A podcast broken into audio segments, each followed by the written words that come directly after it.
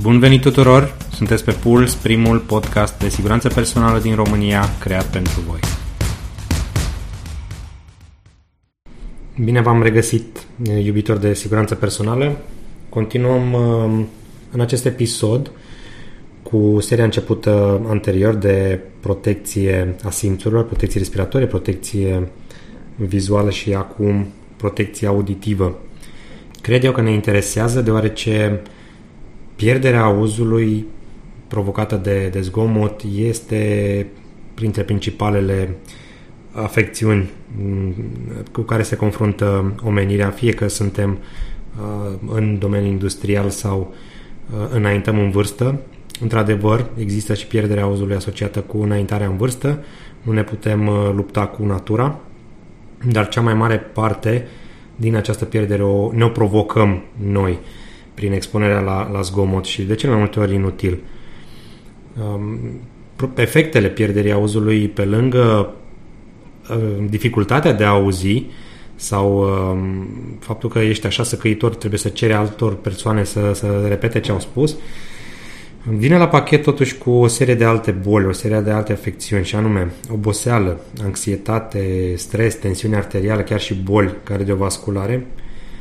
Din cea mai săcăitoare poate sau cea mai, mai uh, mare problemă ar fi acufena sau tinnitusul, este acel șuierat, țiuit, băzit sau foșnit în ureche permanent de care nu mai scapi odată ce s-a instalat și asta într-adevăr este cea mai mare problemă. Uh, care poate duce la mm, demență. Mm, se estimează că în, chiar în 2021 cazurile de demență mm, cauzate de, de pierderea auzului au depășit uh, pragul de un milion.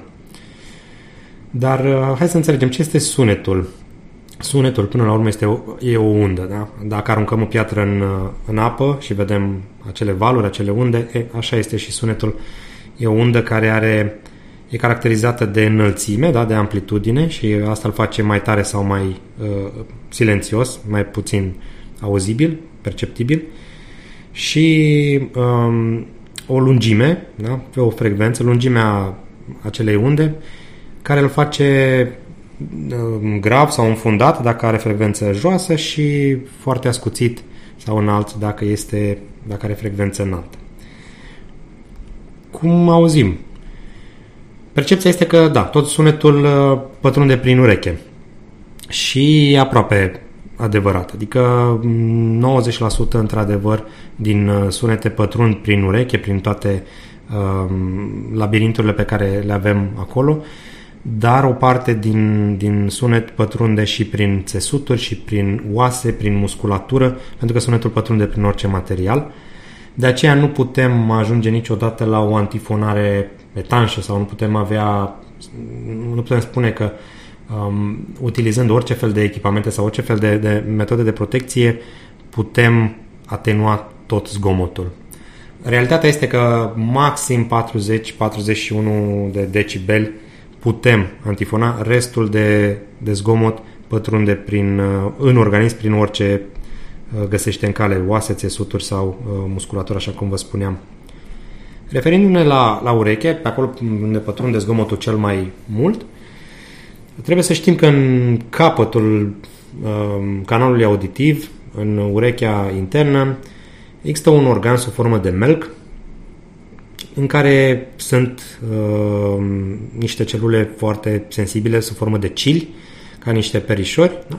care vibrează la fiecare uh, mișcare a, a acestor unde de, de sunet. Uh, acești cili, dacă sunt expuși la un zgomot mare, și o să vedem ce înseamnă mare, în timp uh, mor, vor fi culcați, da, vor fi uh, lipiți, se vor lipi de, de, de uh, pielea internă de acolo și nu se vor mai ridica. Gândiți-vă că este ca și un gazon pe care călcăm azi, mâine, poi mâine, de două, trei ori, nu se întâmplă mare lucru, iarba își revine, dar dacă pe acolo ne facem cărare, dacă mergem zilnic sau dacă suntem nu, mai mulți oameni care merg prin, aceeași, uh, prin același loc, evident că iarba nu va mai crește, se va face, da, se va face cărare și iarba nu-și, mai reveni, nu-și va mai reveni. Este exact la fel și cu, cu chili. Da? Nu e o lecție de anatomie, nu trebuie să știm exact ce avem în ureche, dar asta se întâmplă și acești cili nu pot fi um, nu pot fi înlocuiți prin nicio metodă medicală sau nu pot fi uh, resuscitați. Cât de zgomotos este prea zgomotos? Păi, dacă ne referim acum la ce poate produce zgomot într-o casă, ca un aspirator, o imprimantă, un televizor, astea de obicei sunt până în uh, pragul de 80-85 decibeli, cel care este considerat critic sau peste care, uh, dacă trecem, zgomotul devine dăunător, devine periculos. Există și situații la care uh, ne expunem pe perioade mai scurte, la concerte, la parade, la, eu știu, artificii și acolo zgomotul este de o intensitate mult mai mare dar expunerea este, cum vă spuneam, scurtă, nu poate provoca daune permanente. Evident, dacă o să mergem în fiecare zi la, la câte o astfel de, de petrecere sau să le expunem, atunci e posibil să, să avem repercursiuni cât, cât se poate de repede. Însă în industrie, majoritatea tipurilor de producție presupun zgomot. Da? Vorbim de peste 90 de decibeli până la 120-130 decibeli, mai ales dacă industria este grea, este industrie cu multe metale sau prelucrătoare de metale, sunt echipamente mari, echipamente în mișcare, tot felul de avertizări, sirene și așa mai departe. Deci acolo, uh, dacă lucrăm 8 ore în fiecare zi fără să ne, să ne protejăm, atunci um, în timp poate, intervine, poate interveni surzenia. Cum știm dacă zgomotul are nivel peste 80 de decibeli? Mm, da, pentru că nu avem da, toți aplicații pe telefon mobil sau un decibel metru, un sonometru în buzunar. Puteți doar să intuiți. Dacă sunteți la o distanță de un metru sau de un braț uh, față de persoana cu care vreți să purtați o conversație și va trebui să ridicați tonul, să ridicați vocea sau persoana se, se înclină către voi, în acea zonă aveți mai mult de 85 de decibeli, garantat. Da? Deci, într-o astfel de, de zonă în care nu puteți susține conversația de la o, o distanță de un braț, sunteți expuși la, la zgomot. Evident, pentru a fi în cea mai uh, sigură parte, folosiți un echipament uh, de măsurare certificat. În uh, zonele cu zgomot, da, cu peste 80-85 decibeli, uh, fiecare administrator sau să zic angajator sau eu știu ce um, formă de, de conducere există, trebuie să ia măsuri astfel încât să limiteze ori prezența, ori efectul zgomotului asupra uh, lucrătorilor sau asupra oamenilor din, din zona respectivă și evident că echipamentele individuale de protecție nu sunt prima opțiune sau nu trebuie să fie prima opțiune. Sunetul trebuie eliminat de la sursă sau uh, echipamentele înlocuite cu unele care produc mai puțin zgomot. Evident că se pot face fel și fel de uh, îmbunătățiri din punct de vedere tehnic, um, inginerie, administrativ, da, izolarea anumitor uh, echipamente sau izolarea anumitor uh, oameni afectați, dar în cele din urmă echipamentul individual de protecție trebuie utilizat dacă nu se poate reduce zgomotul sub acel nivel de 80 decibel critic. Echipamentele individuale de protecție sunt categorisite în Uniunea Europeană în același rang ca și măștile de, sau echipamentele de protecție respiratorie, ca și echipamentul de lucru la înălțime, ca și echipamentul pentru lucru cu um, tensiune electrică, da, sunt echipamente care protejează viața sau sănătatea de efecte irreversibile asupra lor. Pentru că pierderea auzului vă dau o veste foarte proastă, este irreversibilă. Nu mai putem face absolut nimic pentru a ne um, recupera auzul. Vedeți persoane poate care au aparat auditiv, asta e doar pentru a ameliora situația, dar auzul este pierdut uh, uh, permanent. Dacă um, avem nevoie de protecție auditivă, dacă avem nevoie să, să știm ce trebuie să utilizăm, haideți să, să ne gândim sau să investigăm ce am putea folosi. Cel mai la îndemână avem degetele și palmele. Corect? Da, când e zgomot undeva, avem reflexul de a ne băga degetele în ureche sau de a pune palmele peste urechi, ceea ce ne obține totuși o atenuare de 30 decibeli. Bună, nu e, nu e rea deloc. Uh, partea proastă este că trebuie să ne folosim și mâinile ca să lucrăm, da? pentru că nu o să le ținem lipite numai de urechi și atunci va trebui să folosim totuși niște echipamente uh, corecte, niște echipamente testate, niște echipamente certificate. Și din punct de vedere al protecției auditive există o mare, mare gamă de antifoane. Noi le numim antifoane atât pe cele interne cât și pe cele externe. Dacă vorbim de antifoane interne, și acestea sunt de unică folosință, de tip dop, de tip uh, glonț, de tip uh, burete, cum vreți să le spuneți, cum vă vine mai ușor, dar care necesită o tehnică um, destul de bună de a le fixa corect în ureche, da? pentru că ele sunt antifoane de tip uh, formabil, se presează acel burete, acel poliuretan, înainte de a fi introdus în ureche. Astfel, ca să-l putem introduce cât mai adânc, iar el să se expandeze, antifonul să se expandeze și să ia forma canalului auditiv așa cum îl are fiecare. Sunt oameni care au canal auditiv mai îngust, alții mai uh, larg sau poate anatomia ni se modifică în, uh, în timp, slăbim, ne îngrășăm sau am suferit diverse accidente. De aceea aceste antifoane sunt extraordinare, sunt foarte bune um, pentru că etanșează corect și uniform canalul auditiv, dar uh, de cel mai multe ori sunt purtate incorrect, pentru că nu sunt presate și nu sunt introduse atât cât trebuie. Uh, cealaltă, part, cealaltă categorie de antifoane interne sunt cele reutilizabile de tip brăduț cu, cu lamele din, din silicon, material siliconic. Um, nu necesită un așa grad de cunoștințe ca să le, le introducem, totuși va trebui să le introducem atent prin înșurubare și până la ultimul inel, da? pentru a etanșa corect. Sunt poate puțin mai inconfortabile datorită materialului din care sunt construite și în timpul utilizării sau în timpul zilei pot, um, se pot lipi sau pot provoca um, diverse um, iritații, să spun așa. Uh, antifoane interne sunt și cele, să le spunem, custom made sau cele personalizate. Sunt firme care produc astfel de antifoane, se ia forma canalului auditiv printr-un mulaj um, și pe baza acelui mulaj se execută un antifon personalizat pentru fiecare ureche, pentru fiecare utilizator. Dacă sunt ok sau nu sunt ok, părerile sunt împărțite.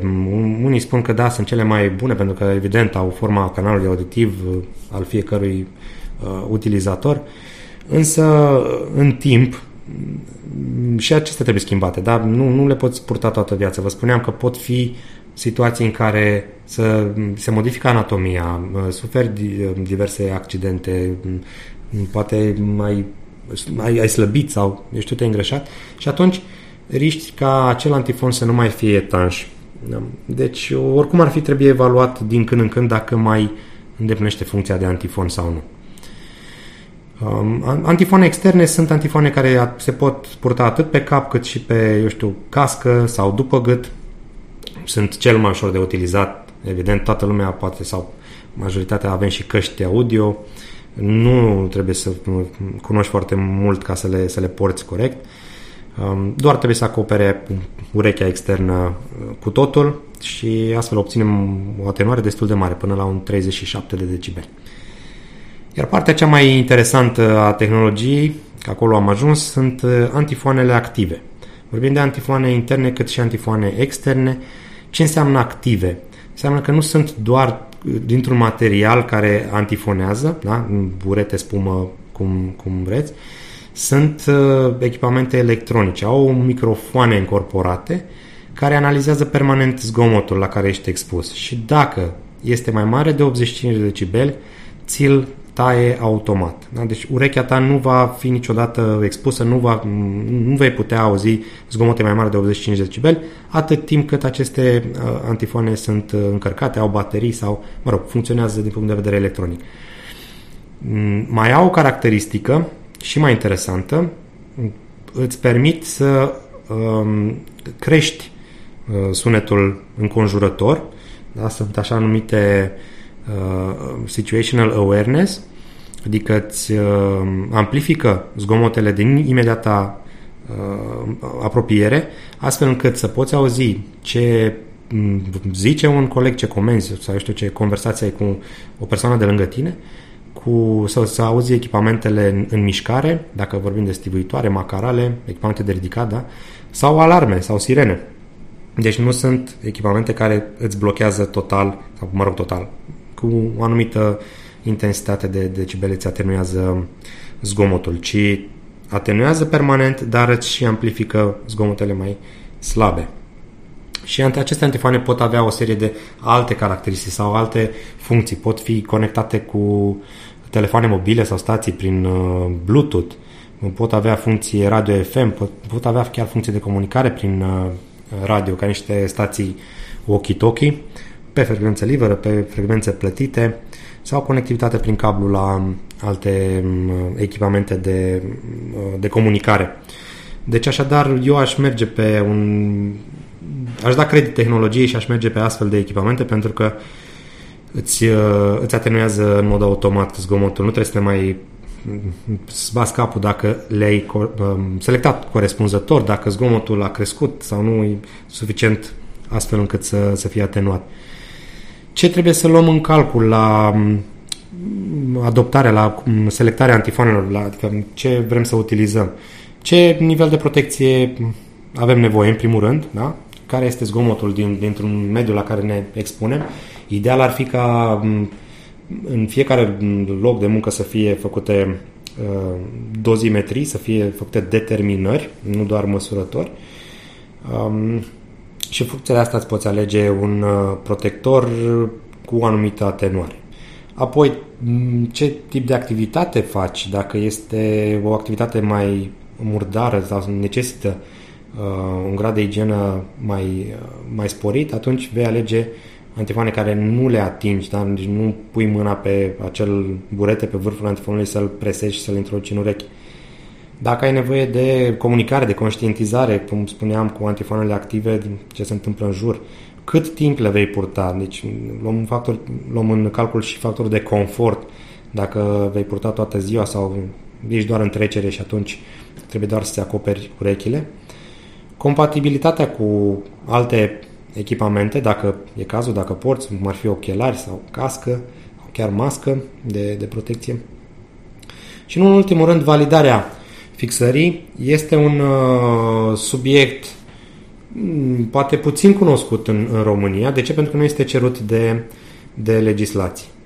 În uh, Statele Unite sau, mă rog, în țările în care adoptă standardele NIOSH și în uh, Europa doar în Marea Britanie, Germania și Italia, mai nou, nimeni nu intră în producție sau, mă rog, cei care sunt, în, deja lucrează și sunt expuși la un zgomot mai mare de 85 de decibeli, sunt testați um, cu o diferită frecvență, cel mai des anual, dar nu din punct de vedere, sau nu cu audiometrie, nu, nu fac audio, fac, pur și simplu testează performanța uh, utilizării antifonului. Deci introduc antifoanele în urechi, se conectează la un soft și evident văd în timp real dacă sunt sau nu protejați.